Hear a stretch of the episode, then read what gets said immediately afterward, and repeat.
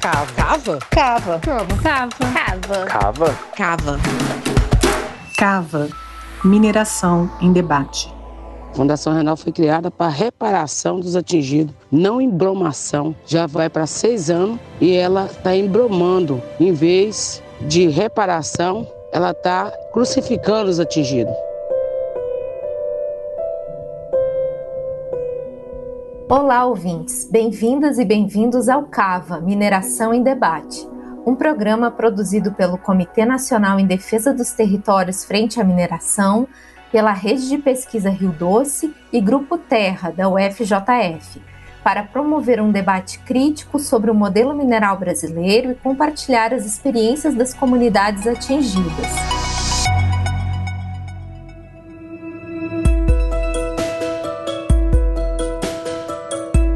No episódio de hoje, nós vamos falar de dois temas importantes para entender a atual situação do processo de reparação do desastre causado pela Samarco, Vale e BHP Billiton em Mariana, na bacia do Rio Doce e na costa do Espírito Santo.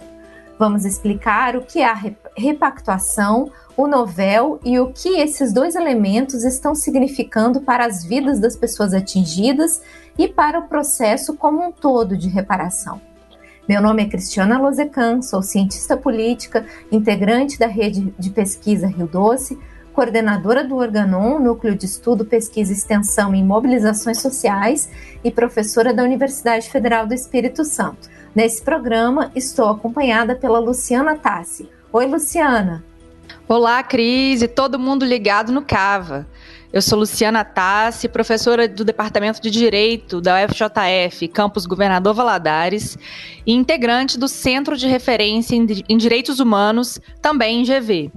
Como a Cris falou, nesse episódio vamos buscar entender o que é a repactuação dos acordos para a reparação socioambiental da bacia do Rio Doce e como tem funcionado o sistema indenizatório simplificado o novel, estabelecido pelo juízo da 12ª Vara Federal Civil de Belo Horizonte, o juiz federal Mário de Paula Franco Júnior. Quando a gente ouve falar em sistema indenizatório simplificado, dá para imaginar que é algo simples, sem muita complicação. O sistema foi criado pelo juiz do caso em abril de 2020, numa decisão vinculada inicialmente ao território de Baixo Guandu, no Espírito Santo. Mas mais tarde, o modelo também foi replicado para os demais territórios da bacia. O caso é que as pessoas nos territórios atingidos contam uma história totalmente diferente sobre o modelo de indenização. Em tese, ele é facultativo ao programa de indenização mediada, o PIM, da Fundação Renova, que já vinha sendo muito criticado pela burocracia e pela pouca abrangência. Para nos ajudar a entender como esse novo modelo é, indenizatório tem operado no dia a dia dos territórios, o Cava recebe hoje o José Pavuna, agricultor familiar, assentado de reforma agrária e ribeirinho na cidade de Tumiritinga, no Médio Rio Doce. Aqui em Tumiritinga virou um mercado bom para advogados para defender o novel. Primeiro que nós temos uma população muito grande de atingidos aqui, praticamente todos têm é reconhecido pela Renova, né? Porque tem cartão, fizeram aquele formulário, então para eles é um mercado bom. Mas aqueles que têm um probleminha, um abacaxizinho, eles estão descartando ele já. Não estão aceitando, não dizer assim, não estão resolvendo o problema dele não. Só estão pegando os fáceis mesmo, o que tiver mastigadinho, bem temperado é que eles estão pegando. Os que tiver que botar algum tempero, é, não estão fazendo nada não. Já a Joelma, ilheira da comunidade de Ilha Brava, em Governador Valadares, explicou que, na prática, o novel significa a perda de direitos para a população atingida.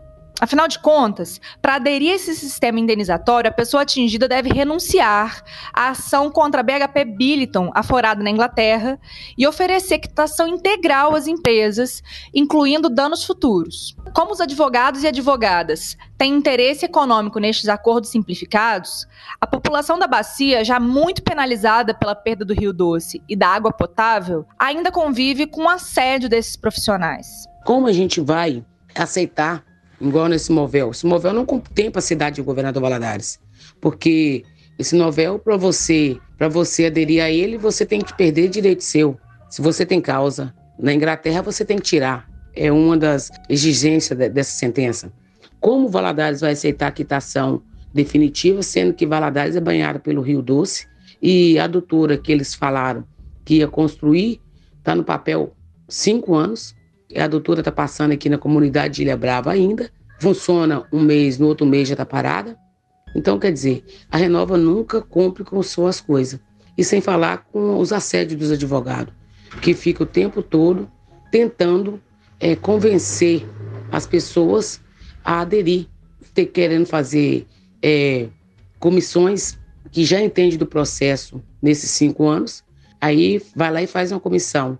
Para entrar na sentença, você tem que ter feito cadastro até dia 30 do mês de abril de 2020. Mas para você entrar no sistema novel, você pode fazer uma comissão de pessoas que não entendem nada, patati patatá, e entrar com o sistema novel. Isso é justiça? Entendeu? Isso não é justiça. E o cadastro, fechamento de cadastro, é tirar o direito como é que vai fechar, fazer fechamento de cadastro de governador Valadares, sendo que as pessoas só aderiram à água? E tem muita coisa ainda que tem para aderir. Mesmo contrariando os taques firmados, o juiz aceitou as novas comissões formadas paralelamente em vários dos territórios e para cada território que se apresente em juízo, o juiz arbitrou uma matriz de danos que é mais ou menos como um tabelamento do valor das indenizações que variam de acordo com a categoria profissional atingida. Para as pessoas que aceitaram a indenização nos novos moldes, o AF, que é o cartão, foi cortado. É isso que nos conta a Joelma. Nós, tanto de Minas como Espírito Santo, não aceitamos o fim do AF, que é o cartão emergencial.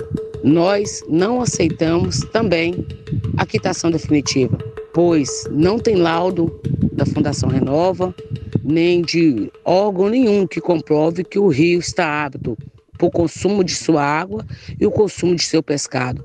E como eles podem dar quitação final e tirar, ainda mais em época de pandemia, o AF, cortar os cartões das pessoas que vivem disso. Tem pessoas que entraram nessa sentença e hoje estão precisando de cesta para viver, porque não tem o cartão que ajudava. E tudo que a gente planta, a gente não tem peixe para comercializar. E como é que eles vão tirar se o pescado e a água não estão próprios para o consumo? Não tem laudo nenhum. Nós queremos esse laudo. Quando tiver esse laudo, nós aceitamos que faça a quitação definitiva e nós aceitamos que faça, sim, o corte do AF. Mas antes disso, nós ribeirinhos, nós ilheiros, nós pescadores, nós que vivemos e usufruímos da água do Rio Doce, não podemos aceitar a quitação final. Boa parte das pessoas que vivem na zona rural e nas cidades ao longo da bacia contavam com o rio para a pesca e para os seus cultivos, também para a dessedentação de animais, para alimentação, lazer, entre muitas outras atividades que faziam parte do cotidiano ribeirinho da região do Vale do Rio Doce. É, eu fico preocupado porque na hora que cortar o cartão no final do, eu acho que até o final do ano eles devem cortar o cartão de fato. É, também o time vai virar um problema aqui, viu? Porque a desigualdade aqui, a, a fome vai bater com força, porque o que está se alimentando essa cidade é esse cartão. E quando não tiver mais o cartão, isso aqui vai ficar difícil. Bom, foi muito em função das relações estabelecidas entre o juiz e advogados que surgiram no meio desse processo que o MPF resolveu ingressar com um mandado de segurança e com uma arguição de suspeição contra o juiz do caso Samarco. O MPF entendeu que o juiz aconselhou as empresas e esses advogados e, com isso, violou seu dever de imparcialidade como julgador. Mais tarde, a desembargadora do TRF1, Daniele Maranhão, rejeitou todos os pedidos do MPF. A partir daí, teve início o processo de repactuação dos acordos, que balizam o caso. E é esse o nosso próximo tema.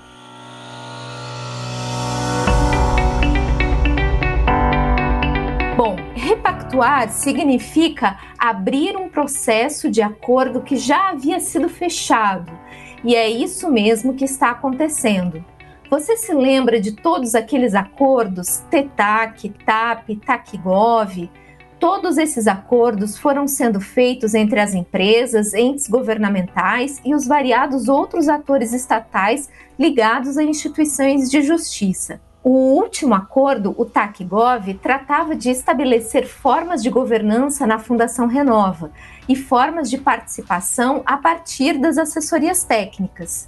O problema é que esse acordo nunca chegou a sair do papel, e com o passar do tempo, o cansaço das pessoas e as articulações das RES, que são as empresas, novos atores foram entrando no processo e gerando, digamos assim, ruídos o João Paulo nos falou um pouco sobre as expectativas que eles têm com a repactuação. Olá, Cris. Olá, ouvintes do Cava, o podcast, e a equipe do Cava também. Meu nome é João Paulo, eu sou militante do movimento de atingidos por barragens e sou atingido pelo crime da Samarco no Rio Doce, que aconteceu em 2015. Morava em Regência à época. A repactuação seria um movimento muito influenciado pelo Acordo de Brumadinho, que realmente foi feito em patamares muito superiores do Rio Doce, não só financeiramente, mas em direitos também, né? Você parar para pensar que em três meses já estava rolando o processo de contratação das assessorias técnicas. Aqui, passados seis anos, só quem tem a assessoria técnica é a comunidade quilombola de Degredo, né? Que aceitou condições que a outra entidade aqui do estado, a DAI, não aceitou para executar a assessoria. Então, esse acordo costurado pelo governo de Minas influenciou o próprio governo de Minas a tentar estabelecer, e me parece que o MPMG e a Força Tarefa é um outro patamar para o acordo do Rio Doce, em termos de direitos e financeiro também. Dá para subentender que é de interesse das partes, né, todas envolvidas, em um novo acordo. Com certeza interessa as empresas ter algum resultado para mostrar. A experiência da Renova é muito ruim e por mais que haja muita propaganda na televisão, é, é um consenso generalizado não só na Calha do Rio Doce, mas por toda a sociedade, que foi realmente o que todo mundo falava desde o começo, a raposa cuidando do galinheiro, né? Então, para as empresas é uma imagem muito negativa. Para a Força Tarefa, parecido, porque é uma sequência de acordos não cumpridos, né? Como João Paulo falou, os acordos não foram cumpridos e pouquíssimas assessorias técnicas foram contratadas. No Espírito Santo, por exemplo, apenas uma foi contratada. Os atingidos da região até hoje não contam com um apoio técnico e orientação apropriada. Com o não cumprimento dos acordos e todos os conflitos entre as instituições de justiça, foi aí que entraram novos atores nesse emaranhado que é esse caso. Os novos atores são o CNJ, que é o Conselho Nacional de Justiça, e o STF, que é o Supremo Tribunal Federal, a última instância de justiça que temos no país. Esses dois entraram com o objetivo de refazer a tal repactuação, ou seja, refazer um acordo entre todos esses atores que não estavam se entendendo. O que gerou efetivamente a entrada no, do STF e do CNJ foi o pedido de suspeição do juiz, que, como explicamos antes, foi feito pelo próprio MPF ao denunciá-lo às instituições superiores, entendendo que ele não se mostrava mais como uma parte neutra, critério fundamental para a atuação de um juiz. Mas você acha que, se até agora, mais de cinco anos depois do rompimento da barragem, com todas essas instituições de justiça atuando no caso, com tantos acordos que já foram feitos e não foram cumpridos, você acha que eles conseguirão entrar num consenso e repactuar algo que já havia sido repactuado? Se o acordo anterior não foi cumprido, qual a confiança que se pode ter de que agora ele seja cumprido? Mas tem mais. Vamos supor que eles entrem num acordo.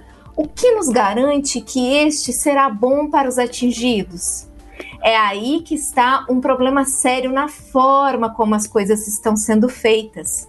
Dentre os vários atores que estão sendo chamados para falar nas reuniões de repactuação, não há exatamente uma participação das partes atingidas pelo desastre, que há um bom tempo já estão organizadas e poderiam sim, de alguma forma, serem ouvidas. Além disso, o processo mesmo não ocorre com transparência. As informações não são divulgadas, as reuniões são fechadas e nem mesmo uma audiência pública e oitivas foram realizadas. Sobre a importância da participação e da transparência, a Márcia, atingida de colatina, tem algo a nos dizer visando uma repactuação participativa, uma reparação justa que respeite os acordos já assinados, se faz necessário nos prepararmos para o debate com a sociedade civil. Afinal, acordo sem participação é golpe. Vocês viram como os atingidos estão ligados? acompanhando tudo e produzindo conhecimento sobre a reparação, então não faz sentido criar um processo de repactuação que os exclua. João, e a, na avaliação de vocês, o que vocês estão perdendo nesse momento? Nesses últimos três anos, o que a gente vê é uma virada de mesa da Renova. Se pensar que a gente conseguiu várias vitórias, a gente já tinha derrotado a quitação geral né, no âmbito da reparação nos primeiros três anos. Conseguimos incluir boa parte do litoral capixaba que foi duramente afetado pelo crime. Basta ir nos manguezais de São Mateus, de Conceição da Barra, para ver conseguimos o reconhecimento e agora esse reconhecimento foi derrubado. E pior, né? Por muito tempo a Renova falou que a aceitação do sistema imposto pelo juiz é, era facultativo, né? Mas o que a gente já vê são, por exemplo, pescadores da Foz do Rio Doce recebendo cartas indicando que ou procura o novo sistema indenizatório ou não vai ter mais acesso aos direitos que já tem, que envolvem né, o cartão auxílio, o AF, é, esse tipo de coisa. O lucro cessante, que é a parcela anual que eles recebem equivalente ao prejuízo estimado, né? Então, o que a gente vê é muita gente empurrada para um péssimo acordo, que envolve, além de uma quitação geral, uma matriz de danos que foi construída em sigilo de justiça, é, sem participação do Ministério Público e contando mal mal com a participação dessas comissões cartoriais, né, que passaram a responder por todo o município e agora por todos os atingidos.